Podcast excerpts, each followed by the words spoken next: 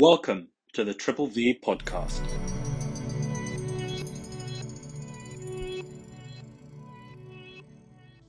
Today we are joined by Stephen and George from the NFTFi team. NFTFi allows you to list your NFT as collateral and get loan offers from other users of their platform. Awesome, great. Uh, thanks everyone for for having me. Uh, so I think I'm going to assume that everybody here are pretty familiar with NFTs, and we can skip the basics.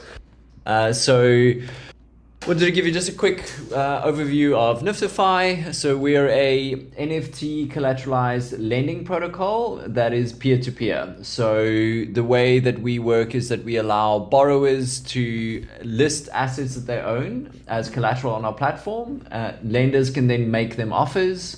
Uh, and then uh, the, the borrowers can then pick from the best offers. And once they accept one of those offers, the asset gets moved into our smart contract to be held as escrow. The borrower amount is transferred from the lender to the borrower. And then the, the borrower then has the full loan period to repay. So uh, we don't keep track of market movement. You've, you've got the fixed loan period to repay. You either repay everything or you don't repay anything.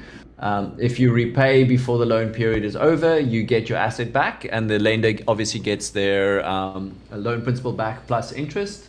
NFTFi would take 5% cuts on the interest for the lender, the borrower doesn't pay anything. Uh, and then conversely, if the borrower doesn't repay on time, then the lender would um, take, they can foreclose the loan and take um, ownership of the asset. Uh, to give you an idea of uh, like traction so far, we went live in in June 2020 was our first public loan. Uh, the whole of 2020 we did $300,000 in loans. In 2021 we did 40 million, and so far this year we've done 150 million. Uh, that which adds up to 188 million dollars in loans over 10,552 loans. So kind of been around the block.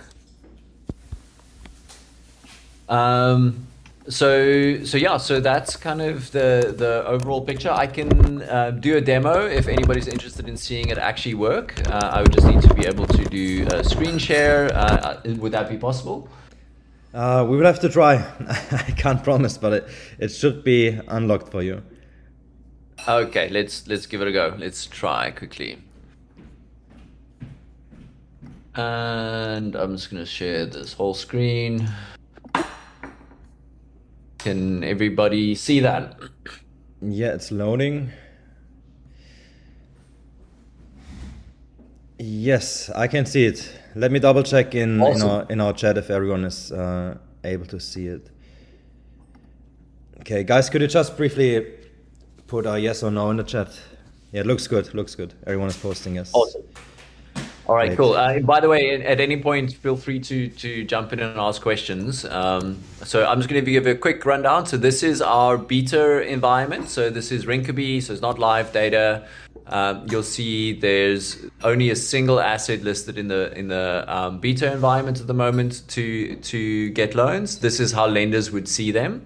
What I'm going to do now is I'm just going to make sure I'm on the borrower account. So this is a lender account. So I'm just swapping my MetaMask to a borrower account. And I'm going to go to the borrow tab. And then this will show me all of the assets that I've got uh, at the moment. Uh, and uh, I'm going to use, you know, these are all fake ones, obviously. They're not real. Um, but I'm going to use this one. This one has been approved in the beta environment for us. Uh, and so as a lender, I can come up here, I own this asset, and then I can say, well, I'm looking for a WETH loan for, uh, say, 0.5 um, over seven days, and I don't want to pay more than 25% APR, um, or I could put in a fixed number. I can say, well, I don't want to pay more than 0.5 five, um, whatever that be. So that's 586%. That's a little bit too much. Um, so let's just go back down to 20% here. And then I can list this. So I'm saying I want to list this as collateral. I can confirm. Uh, why is that not obviously in the demo? It's not going to work. Um, borrower account. Uh, if this doesn't work, it might just be our dev, dev environment. Let's try one more time. Uh, with any amount, so zero point, so let's make it one. Uh, 14 day duration, 20% APR.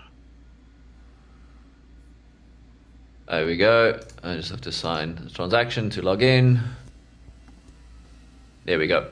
Uh, so, so now I've listed this item. So if I go to the lend tab, you can see it over here. So borrowers can now make offers on this asset. I'm going to just switch over to a borrower account, I mean to a lender account quickly. I can click through here. Here I can see the desired terms, looking for one with over 14 days, and then I can make an offer as a lender. Uh, I'm gonna make, I've only got 0.4, so I'm just gonna make an offer for 0.4 um, for 14 days at the 20% APR that the person was asking for. And again, I need to just sign to make sure that I'm the person who has uh, access to this wallet. Uh, so now if I go back to the borrower account, I'll get a notification up here showing that I've got a new offer. I can go click on that. And you see there's a single offer. That's the one I just made for 0.4. Uh, I can accept that. This is now going to actually execute the transaction. Uh, and in this transaction, it's moving the WETH from the lender's account into my wallet and is moving the NFT from my wallet into the Niftify escrow contract. Uh, nobody's got access to that besides the smart contracts that, that manage the loans. The only way to get an asset out of that escrow contract is to either repay the loan or to foreclose on the loan after the loan period is over. So I'm just going to hit yes, confirm that transaction. Just waiting for a sec for the blockchain to execute here, uh, and then we can go. Then we'll see the actual asset in the loan.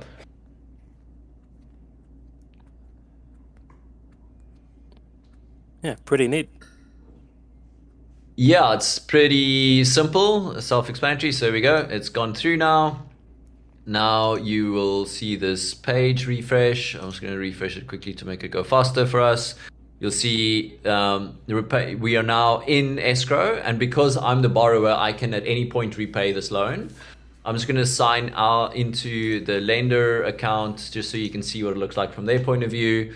So they would just then see that this asset is in escrow. Once the this counter has gone past 14 days, a button would appear here which would allow them to foreclose.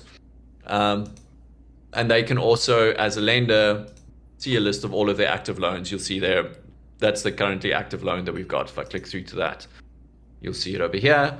So now I'm going to switch back quickly to the borrower account. Now I can repay. So let's just repay this loan. So this would repay the full repayment amount um, to the lender. We would the five percent of the interest would be taken off as a fee that would go to Niftify as a platform uh, and the asset will get transferred out of the escrow wallet back into in, into this um, uh, account. So again, we're just waiting for this transaction to execute. Uh, maybe what we can do quickly for since we have a uh, technical audience here, you can see here um, we transferred the ERC21 from the borrower account. This is our escrow account and this is the asset um, that we uh, transferred. And then here, what we're doing is we're minting a promissory note to the lender. Uh, and that promissory note represents the actual loan position. So if the lender wants to sell that loan on to somebody else, uh, they can do that. And this is actually an NFT itself. Uh, so you will now see that this loan has been repaid. So you'll see if I go um, back to my asset list, it'll be reappear over here in the asset list. Uh, and if I go to the lender account, you'll see in the in the lend loans tab, this loan has now been paid off. Um, and we can also just quickly go look at that repayment transaction. Uh, lender account. Oh, sorry, sorry. I'm back on the lender account. Let's go back to the borrower. Uh, and you'll see here is the payback loan. We can look at that on the Block Explorer. And basically, what happens here is we transfer the WETH from the borrower to the lender, take a very small fee for Niftify um, on the interest paid. We burn the promissory note, so that promissory note doesn't exist anymore because that loan is finished and we transfer the asset out of the smart contract back into the um, the original borrower's uh, transaction, into their account. Sorry. And all right, fantastic. Uh, I think one thing which which is super important to mention here, uh, because after the last AMA in uh, Neo Tokyo, we got a couple of people who were very eager to try your platform. And then one day, what, what they didn't realize is that if you take out a loan on your NFT, the ownership of the NFT gets transferred to your escrow account, right? So you cannot use the asset for blend, for example. Sorry, I, I'm back. I'm back. Sorry. Oh, no worries. Uh, you want me to start again? Yes, please. Sorry, yes. I lost okay. connection there for a second. Oh, no worries. Um, so after the last AMA in Neo Tokyo, uh, people have been really eager to try your platform. But what they didn't realize is that when using or when taking out a loan on your NFT, what you do is you transfer the ownership of that NFT to the escrow account, right? So you cannot That's use correct. the asset anymore to verify via Collab.Land or similar interfaces. Yes. Yes, at the moment that is true. Uh, so we are working on ways to allow you to use assets that are in um, escrow to be able to sign into discords and you know kind of use them as if you still own them. But uh, there's like quite a lot of work to do there. We've got uh, a flash claim uh, feature coming soon, which would allow you to claim airdrops where the airdrop is looking for asset ownership in the wallet um, at the time of claim, uh, but that doesn't work for things like snapshot based uh, uh, uh, airdrops because they obviously take a snapshot when the asset is being owned uh, potentially by the actual smart contract. All right. Uh, we had an interesting article linked here. Um, I'm not sure if it applies to NFTFI, but someone just mentioned I saw an article about the Singaporean court blocking the transfer of a Bored Ape that was used as collateral. Yes. Uh, yeah. So I mean, obviously, we don't comment uh, on those things until there's a actual uh, like final conclusion. Uh, but I think the borrower in that case is um, his case to the court was that he had a verbal agreement with the lender um, that soup that was for what would happen after the loan had to foreclose. So that nothing to do with actual smart contract, but it has to do with um, you know like whatever agreement they made between each other, which we we aren't party to, so we don't understand. So you know we can't really comment on that side. All right, fantastic. Um, one moment, just have to uh, solve some technical things here on the back end.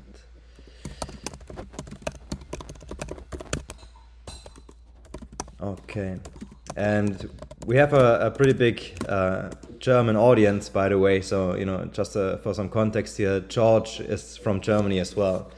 Um, for all our German fans. hallo, hallo. Wir können auch gerne Deutsch reden. ja, allerdings würden dann äh, die restlichen 10, äh, 90 Prozent wegfallen. Ja. Exactly. Okay, let me just. I think we we I forgot to invite Jonathan. Um, that's your CEO, if I remember correctly. Uh, yeah, so I'm I'm CEO and uh, Jonathan is one of the co-founders. Oh, apologies, apologies. Okay, I just sent him the invite, um, and uh, I will keep an eye out once he has joined, and then I will grant him the AMA permissions as well. Uh, but just for everyone who's attending, um, you guys are able to use push to talk and then freely ask any questions. So this is a completely interactive uh, AMA. You guys don't need to ask for perm- permissions to speak uh, if you want to say something. Uh, just unmute yourselves, use push to talk, and uh, keep going. And, and if you're shy, obviously, you know you can drop the questions in the general chat, and we will take care of them.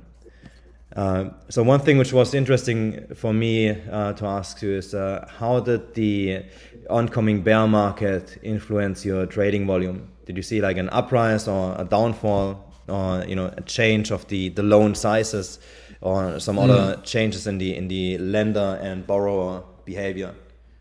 Yeah, we've seen quite a few things actually. So uh, by loan count, we're still on track to this probably being the um, uh, top month for us so far, uh, and also by number of unique borrowers and lenders. Uh, so more people did more loans this month, but the total volume is down because uh, the average price of a loan has gone down from almost twenty thousand dollars to kind of under seventeen thousand dollars.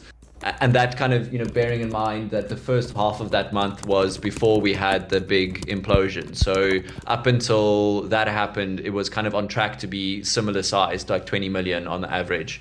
So we're definitely seeing a, a drop in the the value of the loans and we're also seeing an uptick in um, APRs. So that was kind of on a very strong downtrend um, over the last six months, uh, kind of at 50% um, APR last month, and now this month has jumped up to 60% APR, obviously because there's more risk in the market at the moment.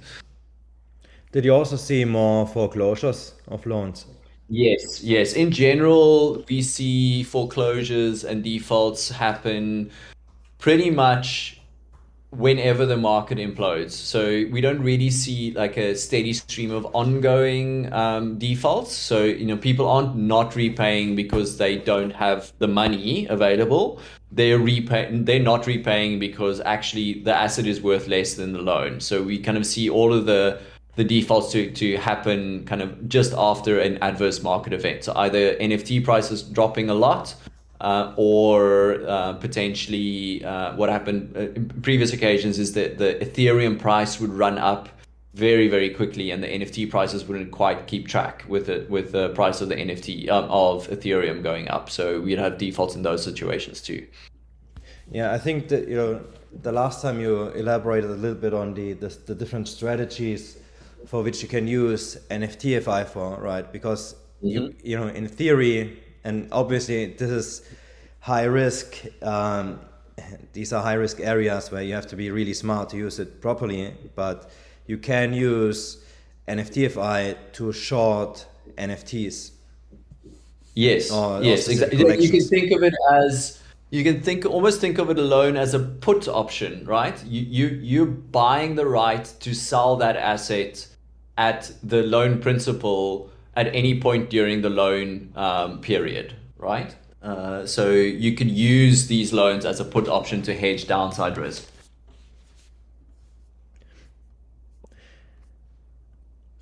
Okay, let me read a couple of questions before we get going uh, with the things which I've written up. Um, so someone's asking, wondering the borrowing amount is not full value of the NFT. Would foreclosure still transfer whole NFT to lender? Yes, uh, at the moment it does. Uh, because if you think about it, the lender is taking on risk of this asset going to zero in you know in between. So um, so they would most of the time. So so one thing to, to bear in mind with our foreclosures is we don't ever automatically trigger a foreclosure. So it doesn't matter what the market is doing. Uh, it's always up to the borrower to decide to repay the loan. So you always have that choice. But if you can't repay the loan on time, you you do forfeit the asset.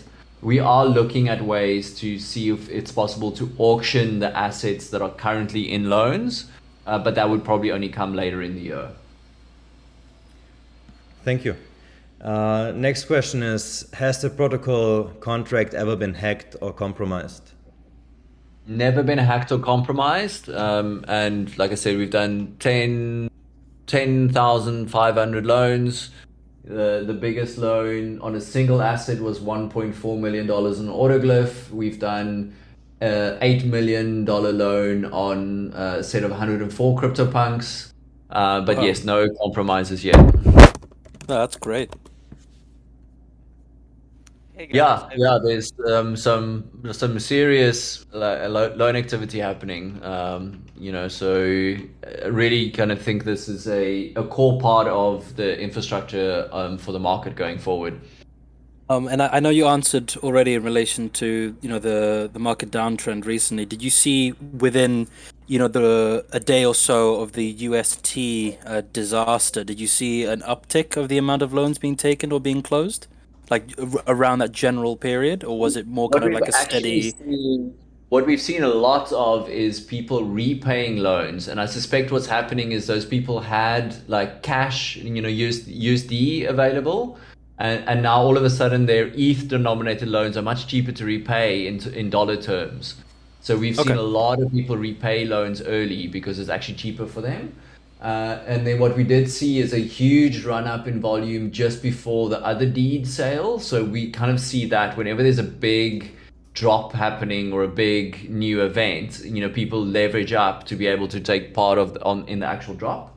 Uh, Got it. and then and then right around the the whole implosion, like people tended to like there was not a lot of activity. I think people were just like watching to see what would happen. Um, and then we saw like an uptick again after that. And then, you know, loan number of loans are, are kind of still healthy, but then the average loan size has definitely come down afterwards. Obviously, just because the assets are worth less. Um, Yeah, no, absolutely. I mean, that's super intriguing. Honestly, I'm just curious if you guys have a um, public. Uh, gosh, literally, the word just slipped my mind. A dashboard, I can put in a dashboard a- yeah of all, of all the kind of transactions going on just kind of see how the the market's going in regards to nftfi and how other you know events in within the blockchain can then be understood based on uh, interactions going on on nftfi Yeah, yeah. So I just posted a, a link to the Dune dashboard in the general chat, so you can check it out. Perfect. Um, but yeah, you can see that's incredible I think the most interesting thing for me is APR. You can just see it kind of, you know, as we're getting more and more competition for more lenders competing for business, the APR is just like trending down, you know. So in the last six Yeah. months, the average went down from 100% to 50%. And then j- just this month, because all of a sudden the markets are much more uncertain, the APR went up. So it's gone back up to 60%. And that's, and really is, it's an expression of how confident lenders are that these assets that lending on right now are going to ra- maintain value. And we also see a very different spread between different projects. You know, so things like CryptoPunks, you're getting like a 10% APR for for less common, and you know, or less blue chip assets. You're seeing a much higher APR, kind of in the 50 Yeah. to 100% um, range. no this is beautiful i mean I, I i'm a physicist so i just love data and just i'm gonna absolutely just lose my evening just scanning through all this all night so thanks for that Awesome. Hey guys, uh, thank you for taking the time. um, my question would be, why is your landing borrowing model better than, uh, let's say, having a model with a ETH pool that essentially takes the um, search for a lender away? Yep. Uh, so, so first of all, if you've got a high value asset, which is basically the only things you can use in those pooled ones, you would likely get, you know, five to 10 offers within five minutes of listing that. We've got lots of bots and you know, pretty sophisticated lenders who are, you know, you would pretty much instantly get an offer. So, uh, so, you know, so it's not that much slower uh, in the peer-to-peer context. Uh, but there are a few like just fundamental differences between like those pooled models and ours. So first of all, with um, Niftify, you get a fixed interest rate. So interest rate doesn't change at all during the, the course of a loan. With those peer-to-pool models, the interest rate is fluctuating all the time depending on different market conditions, right? So with BendDAO, you know, if they're running out of ether, then the cost of borrowing goes up because they're trying to encourage people to to repay. So you have to deal with the floating interest rate there. So that's the one thing that's very different. Second thing that's very different is they've got oracles which keep track of the prices, uh, and if you if the market prices tank, they would automatically uh, like trigger a liquidation, right? So so you you might be liquidated because of external market events on one of those protocols. With us, you would never get liquidated because the the loan um, agreement is for a fixed period for a fixed interest rate, and we don't keep track of prices. So you always know that you've got the agreed upon loan period to repay. So that's another fundamental difference.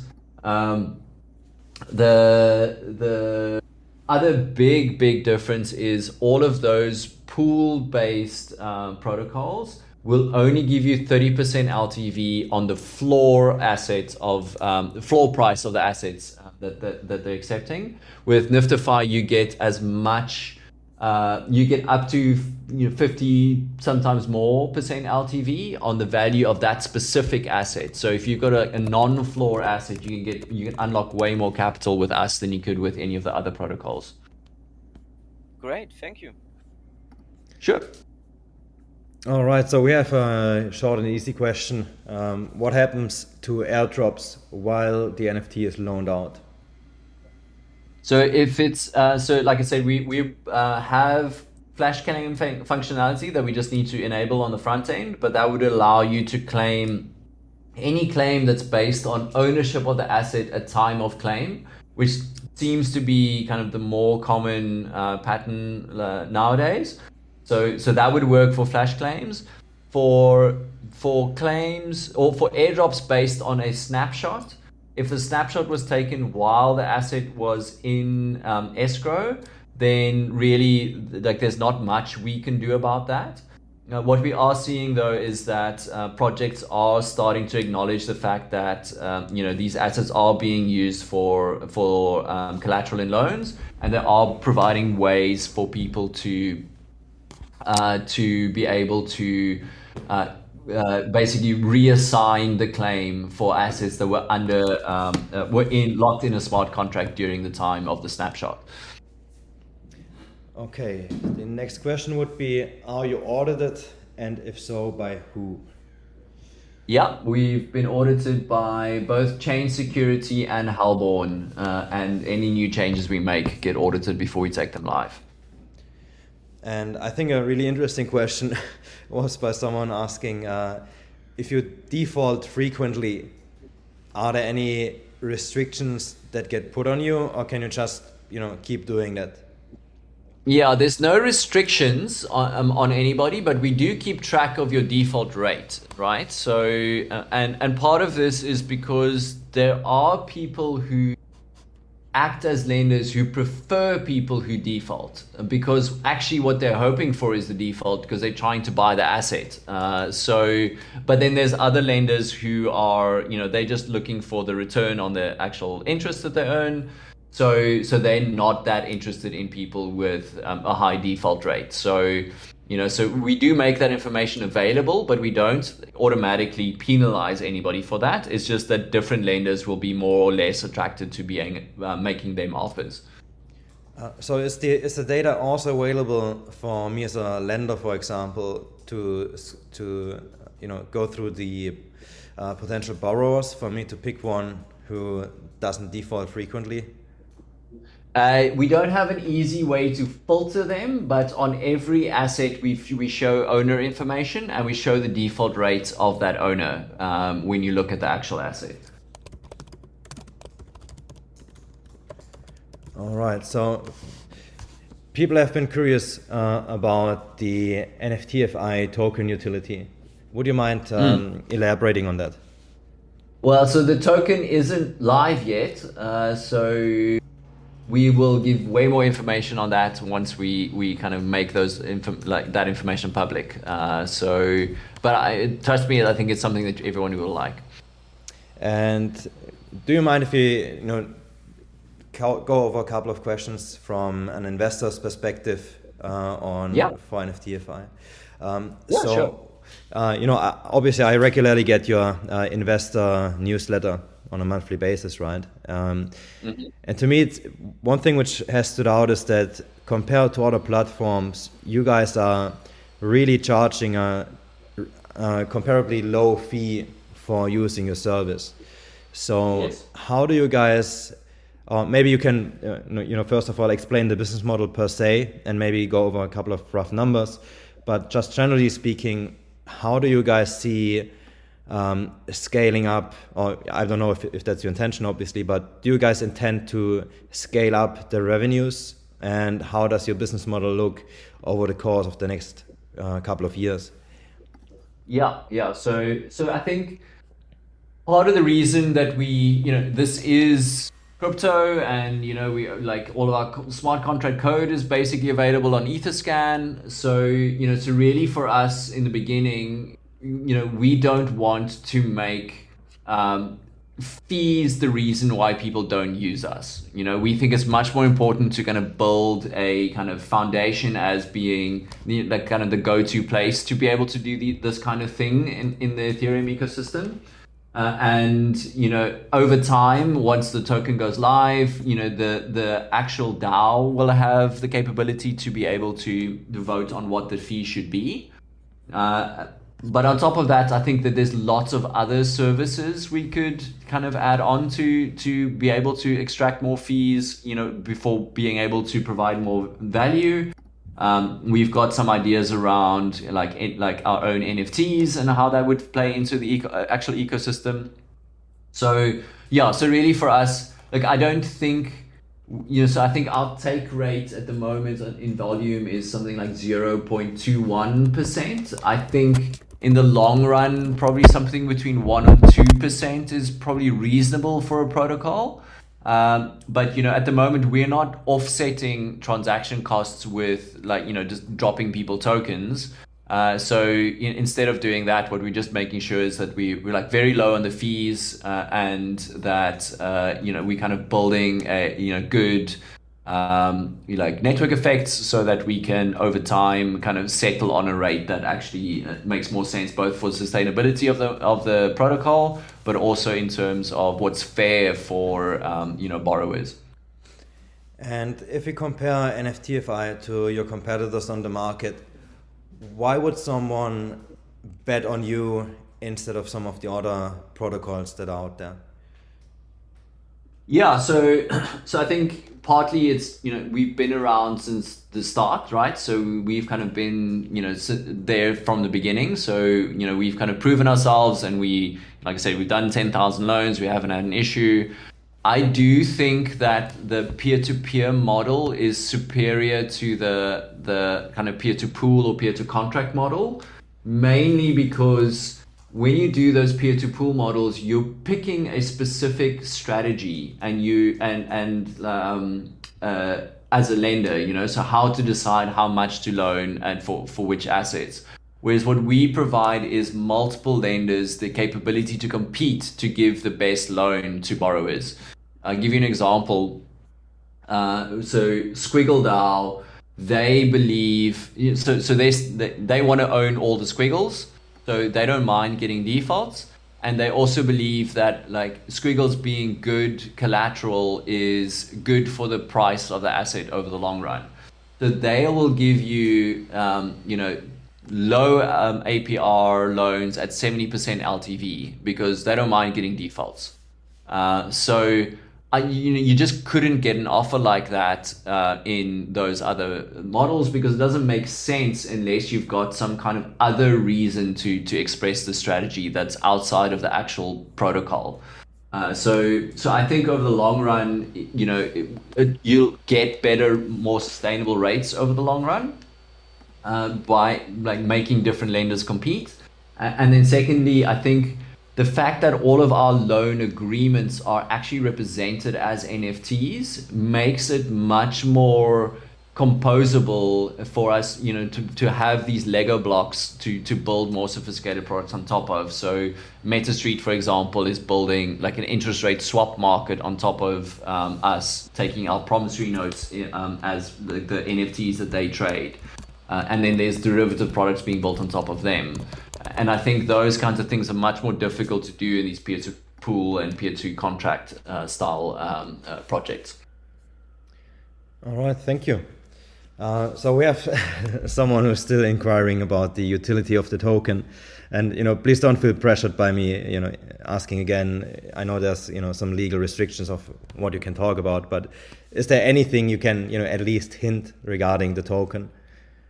Yeah, well, look, so so I see the question here, um, but you know, so uh, basically saying what love to hear more about then trust us about utility before we make an investment and and you will have that information before it's capable to make an investment right? So uh, so that's definitely coming. There's no way to buy tokens right now um, but before it's possible to to get your hands on tokens we would have a like a very clear plan on what those actual tokens are worth and what they're doing all right fantastic um, and you know because we are you know obviously we are driven by the uh, venture capital uh, spirit. So, do you mind, you know, you know, please tell me if, if that, that goes over, you know, some sort of a line, but can you talk about some of the relationships you have with your other VCs, you know, some of the experience you maybe had with taking on investments and, you know, how that affected your business model or overall uh, sense of yeah, doing sure. business?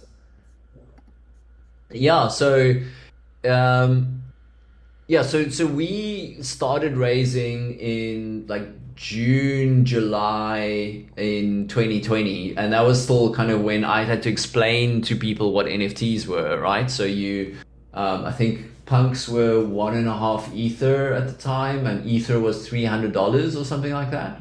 Um, you know, so so it was still crazy, you know, like uh, every month I was just like shocked by the, the prices that these things are getting and the to- total trade volumes. Um, so, so in the beginning, our so one of my filter criteria in the beginning was if I had to explain to the VC what NFTs were, they were probably not the right VCs, right? So, and back then there was really like five or six, you know, it was 1KX and CoinFund and a couple of other people, and Andrew Steinwold, but he hadn't raised his fund yet.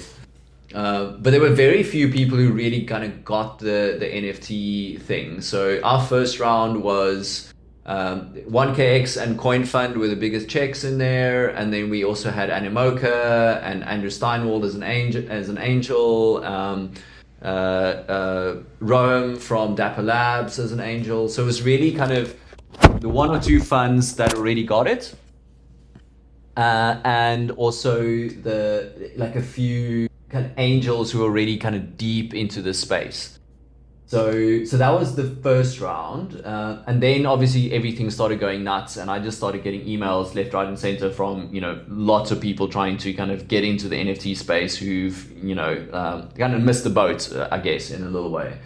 Um, so then our second round was really focused around getting really good partnerships into verticals that I think are going to be big coming up. So, you know, so that included people like Sound Ventures because they got like really good contract um, contacts in the kind of music and media um, space. Uh, we are we had some some of our other investors are really big in the real estate the field. Uh, we got some like gaming investors. Uh, so so really was about like being strategic around that. Uh, and then yeah, and then I guess the other thing that was interesting, at least for, for me, in terms of raising this is, you know, like I did all of the fundraising via Zoom from Cape Town during lockdown in COVID. So never met any one of my investors. It was only rem- like fully remote. Yeah. Um, so yeah, so it was just a, it was a very, you know, 10 years ago, I couldn't have started a Web2 startup um, given the context I was in. You know, I wasn't in America, I was in, in, in Cape Town, uh, we couldn't travel. Yeah, it was a yeah, it was a cool experience actually. And what do you or what did you look for uh, in your investors? You know, especially you know initially, obviously when there's when you're struggling for money, you know, obviously you're looking for money, right? But at some point yes. in time, you want more than just that. So how could how could someone qualify as a viable investor to you? Yeah, so for for us, there were a few. It changed, I think, over time. So, like I said, the first round was really, it was I didn't want to convince investors that NFTs were going to be huge. I wanted somebody who already got that. Um, so that was kind of the, the the the filter criteria for me in the in the first round, and we were lucky enough to get you know really good funds like 1KX and CoinFund on board. Uh, and then like having some really good angels also made it much easier for us in the second round. Um, in the second round, what I was really looking for is like so we had, for example, we we one of our investors, Bootnode, they're actually a, a sw- software dev company, and they bought their allocation by building stuff for us, which I thought was it was probably one of the most valuable allocations that we've given because they could actually get their hands dirty and build things for us.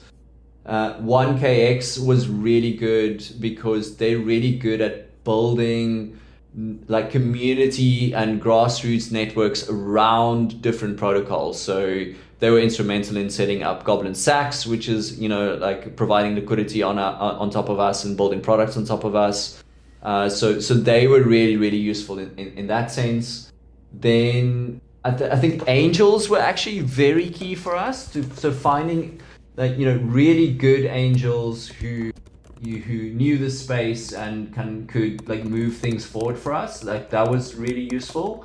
Um, and then yeah, and then identifying verticals that I think are going to be growth areas for us, and, and getting really good um, VCs in that space to kind of be able to open doors for us that we wouldn't be able to get to otherwise. All right, fantastic. Thank you. It's, it's really interesting to get those insights because many times you know you see uh, names like Animoca attached to uh, certain projects, but it's, it's, not really clear how they get those investments right. Apart from you know them obviously having a, a leverage with their uh, brand recognition, but just generally speaking, yes. you know the the question always is how can you actually build up rapport with a project and make sure that you don't just provide them with liquidity, but actually provide them with value beyond just money. Yes, exactly. And but and I think it's it's you know it's quite so you it's hard to determine that upfront. Like what I would do is, you know, if you're taking money, speak to a few portfolio companies um, of the investor and try to get to portfolio companies. Actually, ideally, where things didn't go quite so well, because uh, then you really kind of know how things um, like panned out. And the other thing that we did, which was actually quite, I guess it can be a double edged sword, but we actually had a lot of funds put in relatively small checks, which meant that, like, at least some of them were, were really, really useful, um, as opposed to like having, you know, like everything coming from one fund and then the relationship isn't great and then you you kind of stuck with them. Um, yeah, I mean, I've heard some horror stories of you know funds um, extorting their own investments because they had so much leverage with you know the token allocation which they which they bought that they could pretty much you know dictate to a big degree the, the value on the open market. Yes, exactly, and you know, and and, and you know one of the things that's just like true about you know the the regulatory landscape we are in right now is that it, it is quite risky um, if you to, if you just go fully decentralized straight away right? So so you can't sometimes you just to pay for the lawyers to do a token generation event like well in a way that doesn't give liability to DAO members that doesn't like push liability onto the founders it's just really expensive you kind of have to take money from VCs to kind of get you across that line. Um, but at the same time, you don't want that to be sent like too concentrated where, you know, 15% of the network is owned by a single individual. So if you take like smaller checks from more VCs, uh, then you can um, you, you at least like the VC portion of the token allocation is also spread between more people instead of just one person. Yeah. Did you feel like in some cases that might have reduced the motivation they had to help you, or you know, was it was it something which was not the main driver for them? Yeah, I would say that that's. I think that is something that you need to balance, right? Because at some point the check is just not worth it for them. Uh, so, so you know, so one of the things that also is like worked out quite well for us, kind of almost as a side effect, is to to give angel tickets to like members of uh, of DAOs uh, because you can get a lot. Like, you don't have to give up as much, uh, and you get a lot of the same benefits. Uh, and then, but yes, you do need to at some point, you know, you need to, it needs to be meaningful enough for them to be able to kind of like put some resources behind you. Um, I think partly we got lucky there just because you know, our first round, the valuations hadn't gone insane yet for um, for these projects. So our first round investors actually like had a pretty good deal by the time we got to the second round. So even though they didn't put in massive checks in the beginning, it was worth quite a lot, um, you know, in the in the like subsequent rounds. So, but I do think if you're gonna do like a Series A or Series B, like a big one, you probably want to in that scenario want to have like a big fund with a meaningful enough check to to make sure that they actually give you the resources that you want. Yes. Yeah i agree. There's you know obviously from from our side i always agree because you know if you think something is a worthwhile investment you know obviously want to get as much as possible right uh, and yeah. we don't want to come up that's short a very important question whenever you speak to vcs i always ask like how much would you do you normally like to own of a project? What percentage? And like, what is a meaningful check size to you? Um, you know, because that's different for every VC. So you have to um, kind of like calibrate that. But you know, are they the right people for you at this stage? Yeah. No. Absolutely. Absolutely. Uh, so we will have to jump back into a couple of the um, questions around using a platform. Uh, there was one which came up a little bit earlier. Um, will NFTfi have measures to pres preserve the authenticity of user data metrics such as default rate and having uh, usernames independent so, uh, so that if people use multiple wallets, it makes it harder to mask their behavior, uh, defaults, etc. by making new wallets if a username is used? Yes. Uh, so at the moment, we don't uh, have anything that that kind of keeps track of different wallets. Uh, you know, that's probably something we will need to add uh, in the future as things get more sophisticated. Um, and then to you know, all of the data relating to loans is available on chain, right? So you know, anybody can write uh, independent uh, a, a Dune dashboard to make sure everything is okay uh, and and legit there. Uh, we do you know the, the data that we show on the front end we kind of have a cache uh, in uh, like a local database that we run just to make the experience faster so we don't have to kind of do these complicated queries over the blockchain every single time um, so but then we've got batch jobs that kind of periodically resync that with uh, the full blockchain state so that you know you can't um, like uh, manipulate those numbers in any way. All right, thank you. Um, someone was asking about um, a com potential competitor. So uh, he's asking, what are their thoughts on Aave exploring NFT lending borrowing? They will probably be, be P2C, but have way more trust. Yeah, so so I don't think like trust is really the the thing that makes P2C things not work. Like I think part of it is um, the fact that all the defaults all happen at the same time, uh, and to be able to uh, to give like LPs who provide the liquidity a good enough um, return compared to kind of much lower risk DeFi um, like strategies you have to like have a lot a large percentage of your capital um, active at all time, right? So, so say for example you're getting a 20% APR and you've only got a 50% uh, capital efficiency. It means LPs are really only getting 10%, and then the protocol also needs to take a like a cut from that. So obviously in the beginning you can you can offset that by just basically paying out your tokens, uh, but at some point that becomes unsustain- unsustainable. Uh, and then, I, and I think that there's also just, it's just fundamentally different. It's really hard for those peer to contract um, protocols to give you a fixed interest rate. Uh, you know, they tend to be variable interest rates. So, you know, so I think in some scenarios, people just prefer fixed interest rates. Uh, the other thing that they have is that you know if a mar- if the market crashes, everybody gets liquidated. You know, myself as a collector, I wouldn't feel super. You know, if I had an alien CryptoPunk, do would I want to, um, like get like a default be forced liquidated because the market Im- imploded right? Um, you know i'm probably holding that for the long run. So i would probably want to ride out that down that down cycle and wait you know for, for the long run. Uh, so i think that's just fundamentally different there. Uh, and then also i just think it's easier to compose and build other products on top of us so in the long run i think you'll have more options in the peer to um, con- uh, peer to um, peer style models. But yeah, so so that's kind of where I see it. For me, really, I don't think too much about peer to pool, peer to contract, peer to peer. What I try to think about is what like what do people, what do borrowers want? Like, what is the end user experience that they want to have? Uh, you know, and you know, is waiting five minutes to get offers good enough, or is instant offers really kind of that?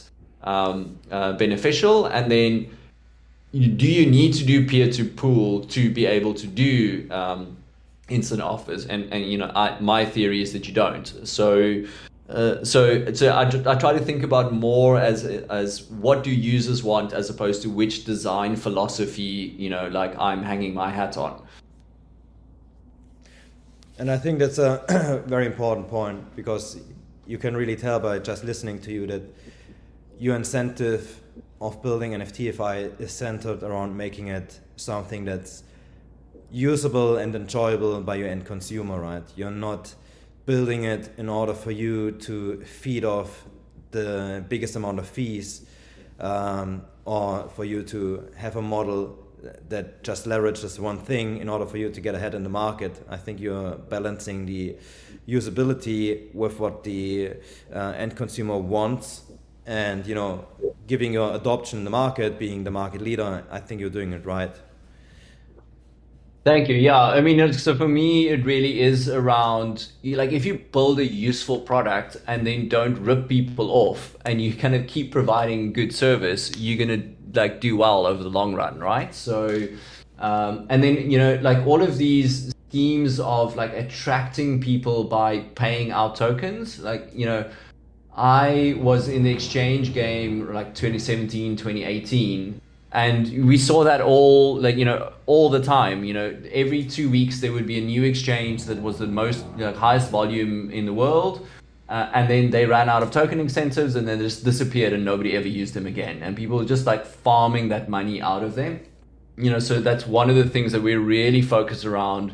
You know, in designing our token economy and why we haven't like rushed it out is you know we really want to make sure that we're in this for the long run. We believe that this is kind of a core part of what the internet is going to be.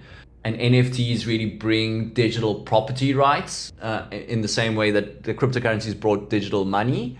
Uh, so, uh, so for us, it's a long-term vision, uh, and we really think if we do things that are good for the the ecosystem as a whole, the protocol will survive and do well.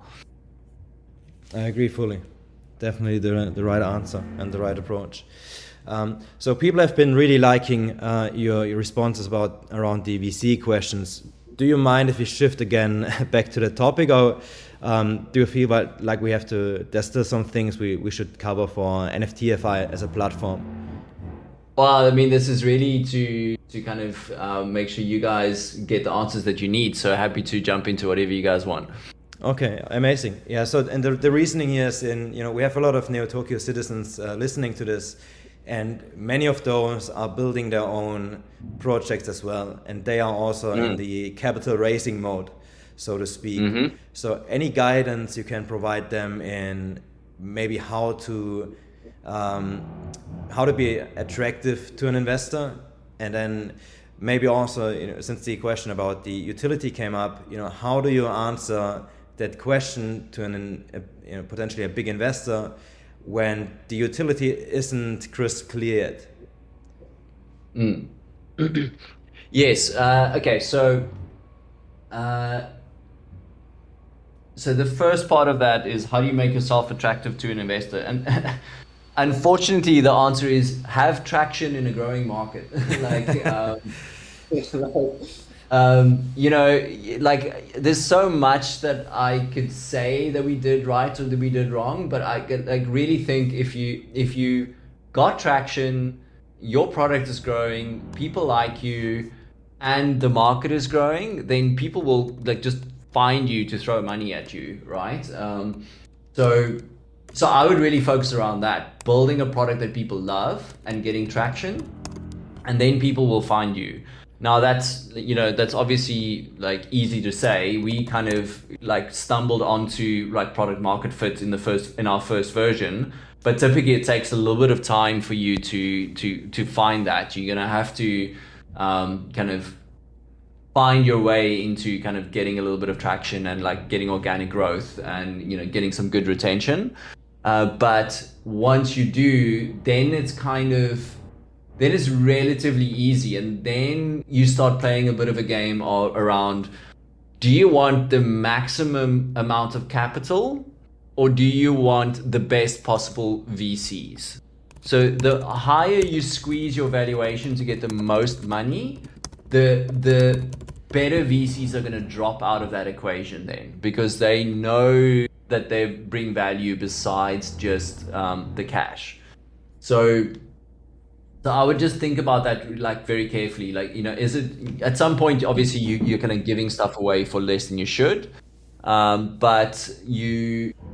But yeah, I, I do think it's it's more important to get really good investors in than it is to get the maximum amount of capital, um, you know, in, in the early stages because the other thing that you do is like the, the better your v, your investors are from round one the easier it is to get like even better investors in round two right um, it just they open doors for you so how important do you think are the getting in the brand name of an investor so to speak you know even if they might be sitting idle as an investor themselves just having the association with them do you think that's something that's important or is it really more about them actively opening up their Rolodexes? Uh, it definitely helps. Um, it, it definitely helps to have like a top tier investor um, on uh, on the cap table.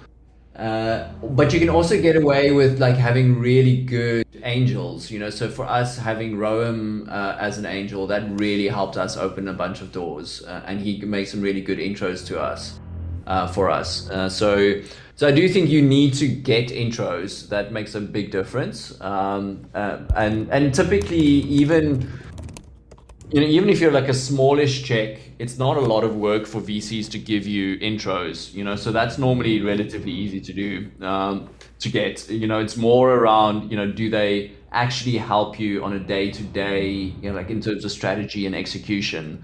Uh, that's kind of where you know the, the great VCs really stand out.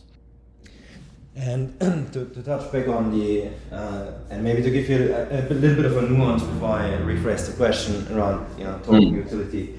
Um, the thing as an investor in the crypto space, which I think a lot of people have to still realize, is that many times as an investor, you make decisions which are uh, pressured by an approaching deadline and you have to make that decision with a limited amount of information. So you will never have all the information you want for each of the investments you will make. And obviously you want to have as much information as possible, but the earlier you are with your investments, you know, the less information there actually is because these guys are still building, right?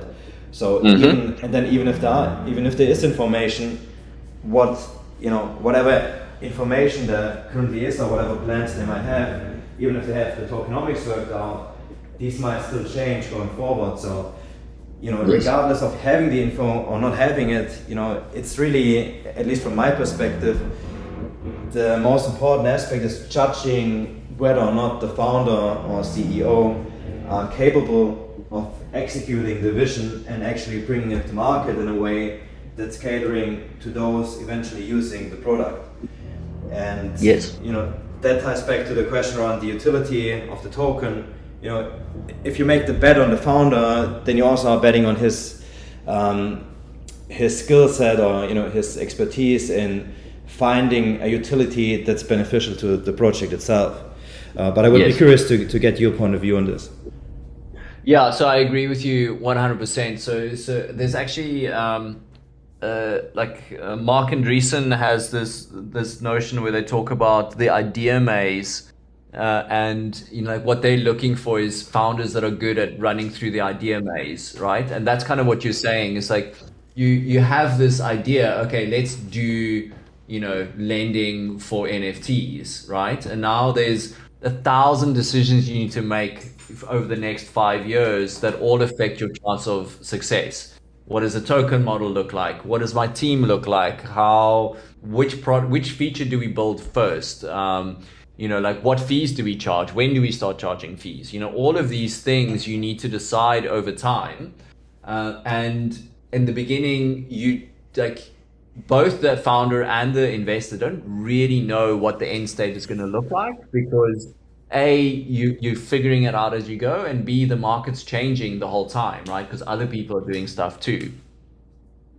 Uh, so so really what like great vcs are good at is basically finding products that are useful in growing markets and backing founders that um, you know are good at figuring out what the right thing to do is with limited information at in short time frames right? So that's kind of where um, how i would put that. You know i, I think it's really too difficult uh, you know uh, which is i guess why you know most investments vcs make fail and there's only a few that succeed um, because it's just really difficult to, to kind of predict that. And even if you do, there still might be some like random chance thing that means that this project doesn't succeed. Like not because anybody did anything wrong, but just because of circumstance. Yeah, I, I agree fully, and that's also something which we stress that you know if you do a variety of uh, of deals and a variety of investments at some point in time you will fall in love with one single project and, and that's when you want to go all in and yes. you know the likelihood is still there that exactly the project which you love the most you know there's something which is out of control of anyone's hands and then it fails so yes. it, you know it's i'm hard pressed to to tell people to you know put a lot of money into one thing i think the the, the more sensible approach is to put into put some money into a variety of things where you have strong uh, belief in that they will potentially succeed. But I think you have to be careful about getting overly bullish on one single thing. Yeah, exactly. And and then investors have that luxury, founders don't, right? Like you just have to like go all yeah, in on the thing true. that's building. You just don't have the the capacity. So so maybe the the VCs are smarter than the the the founders. I don't know. Um, Oh well, I don't know.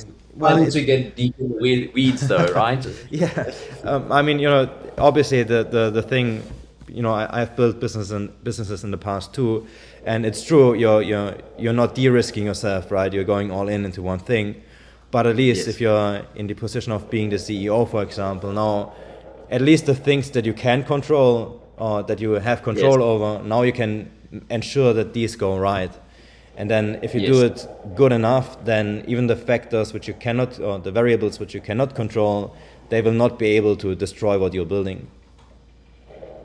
Yes, exactly. Uh, yeah, yeah, it's. Uh, I don't know. Like, I think everybody like building stuff in the in the crypto space is like a little bit crazy uh, and a little bit weird, which is kind of why I like hanging out. with them yeah, like, that's very true.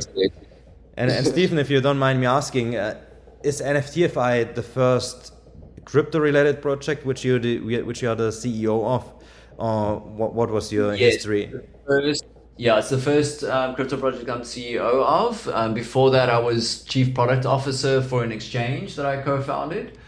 Um, which then pivoted to being more like a B2B business. And before that, I was in asset management uh, and I was building tech. So I kind of basically did every role that there is to do in like the full software development lifecycle over the course of like 15, 20 years. Um, so and I was an artist when I was younger. So you know, finance, programming, and and art kind of all came together with NFTs for me.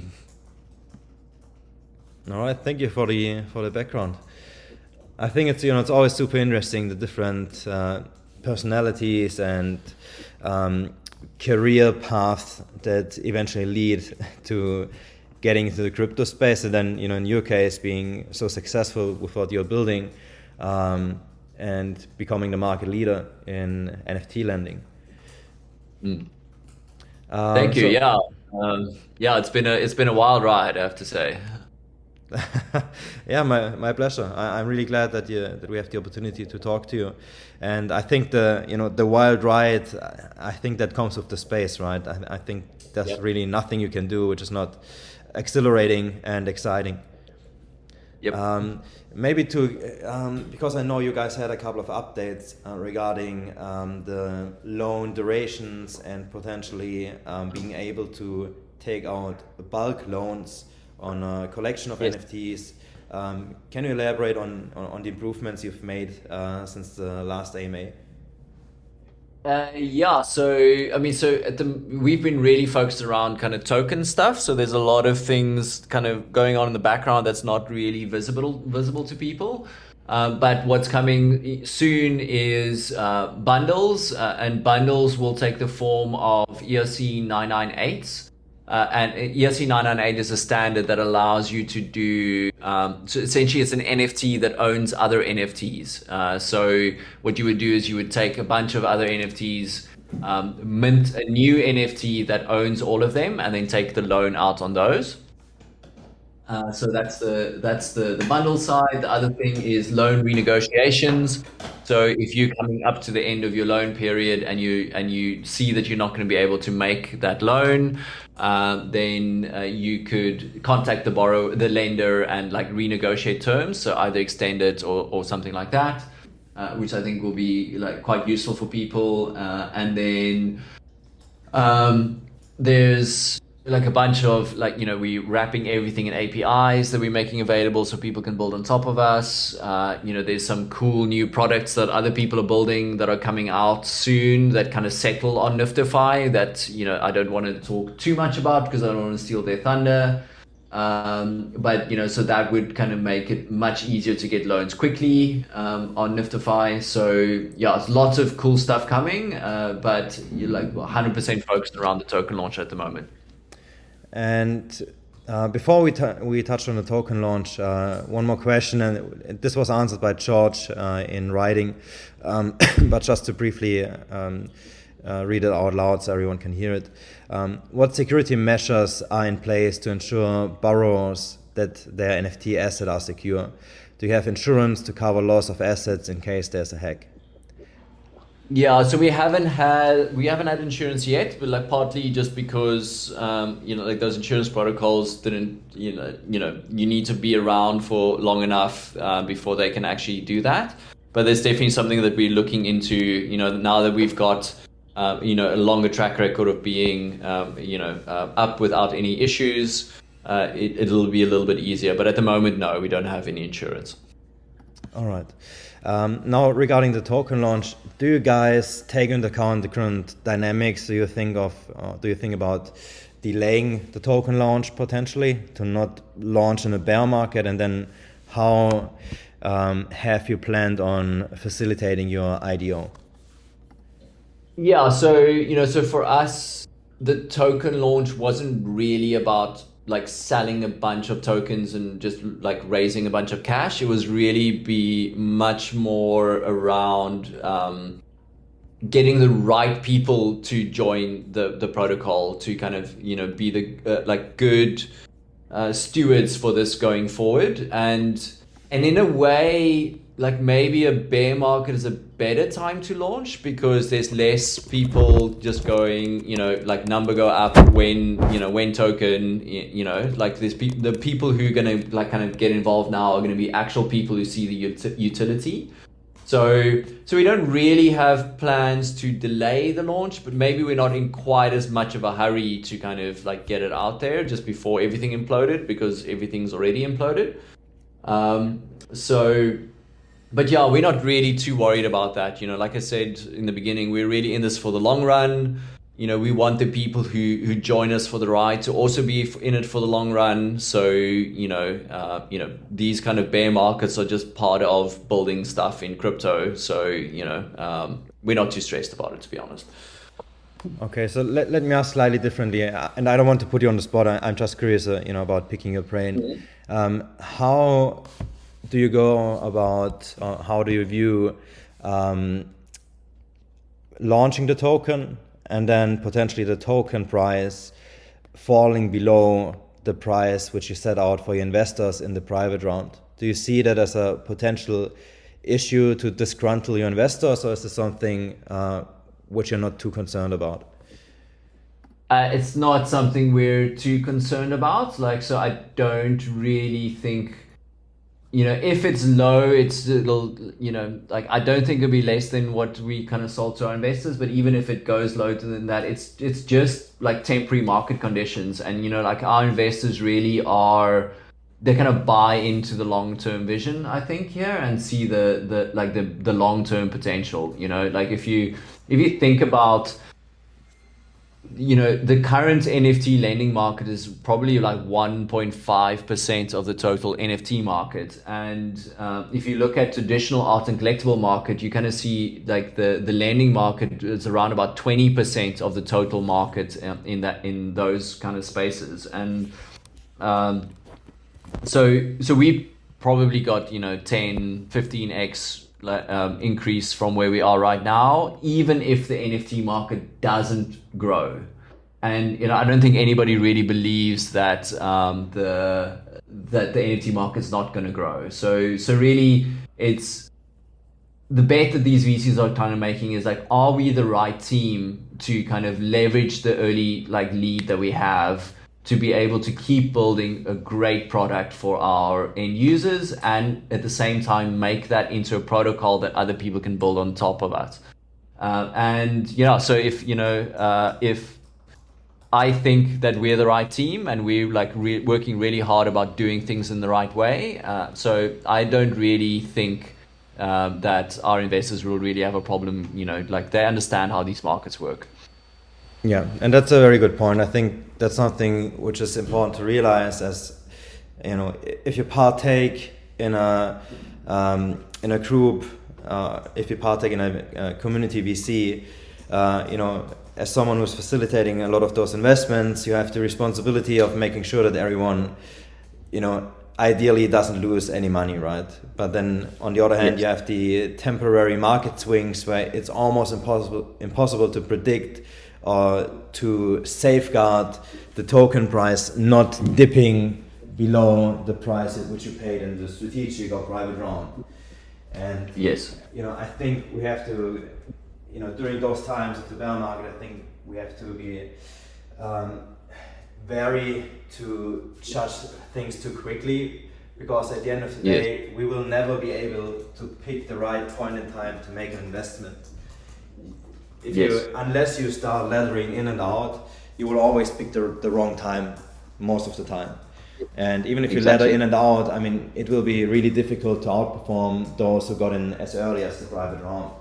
So even with some temporary dips, um, I think you know the investment thesis of being early is probably the safest one in terms of de-risking the money you put in yourselves and then setting yourselves up where the upside you can achieve once things pick up again is infinitely greater than anything else because if the market turns then it will be impossible to pick up any coins anywhere close the price of the private rounds.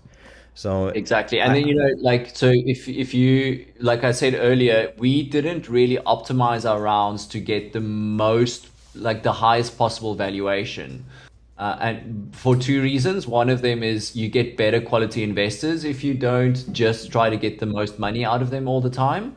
Uh, and secondly, if you have a crazy high valuation, now you have to live up to that, right? So, um, so you need to kind of you, it's a balancing act. You need to have enough money so that you don't get outcompeted by your competitors, but at the same time, you don't want to have these like unrealistic expectations on token price. Yeah, and I think the the past couple of weeks have brought down those uh, unrealistic valuations because now it has been increasingly yep. harder for everyone to raise money, and you know those valuations, if the market sustains its way this way, they, they will come down, and I think that's when, yes. from the investor's perspective, that's probably when we'll be we'll be able to make the most attractive deals. Um, yes, exactly. So um, before we close out the AMA, um, I want to ask the community if, if, there's any more questions that you guys want to ask, then please put them into our general chat, and I will be sure to forward them. Um, otherwise, uh, a selfish selfish question for me and for the community would obviously be if uh, is there any way for us to squeeze out a couple more NFTfi tokens for the community? Uh, is there any way to still get a hand on a soft agreement? Uh, I think we are rounds closed at the moment, um, but we will be sure to let you guys know as soon as there's another opportunity. Uh, uh like this is one of the most interesting conversations I've had. Uh, you know, really good questions, really smart community. So really happy to have you guys. Um, you know, have interest in us and to be here to talk to you guys. My pleasure, and thank you. It was uh, an experience which I took away more than expected. You know, obviously I, I know a lot of, about NFTfi, uh, but getting insights into the, you know, your perspective from you know picking the right VC investors and how to treat them and so on. That's something which is super important for us as well, and a big learning. Thank you, thank you very much, um, and hopefully see you guys around.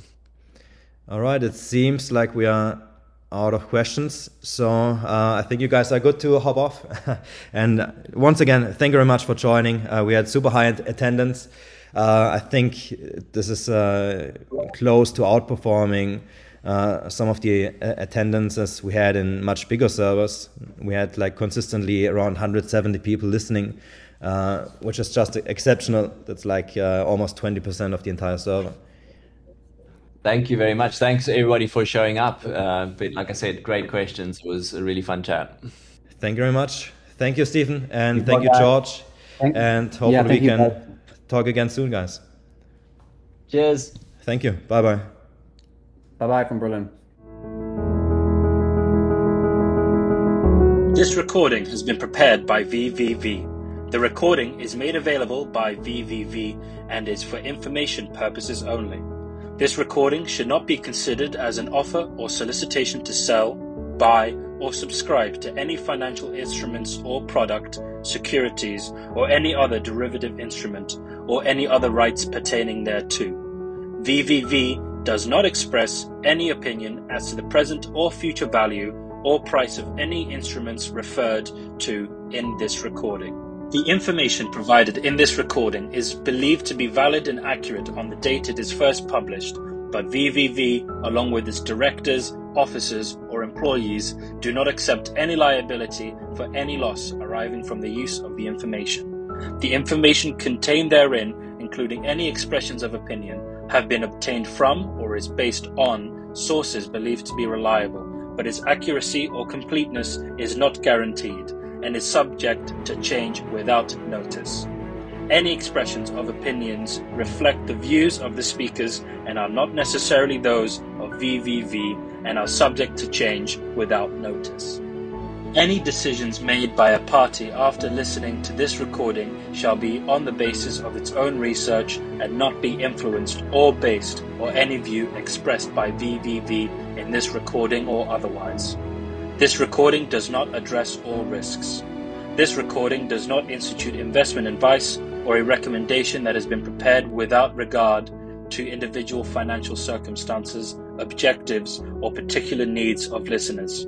Listeners should seek their own financial, tax, legal, regulatory, and other advice regarding the appropriateness or otherwise of investing in any instruments and or pursuing any investment strategies.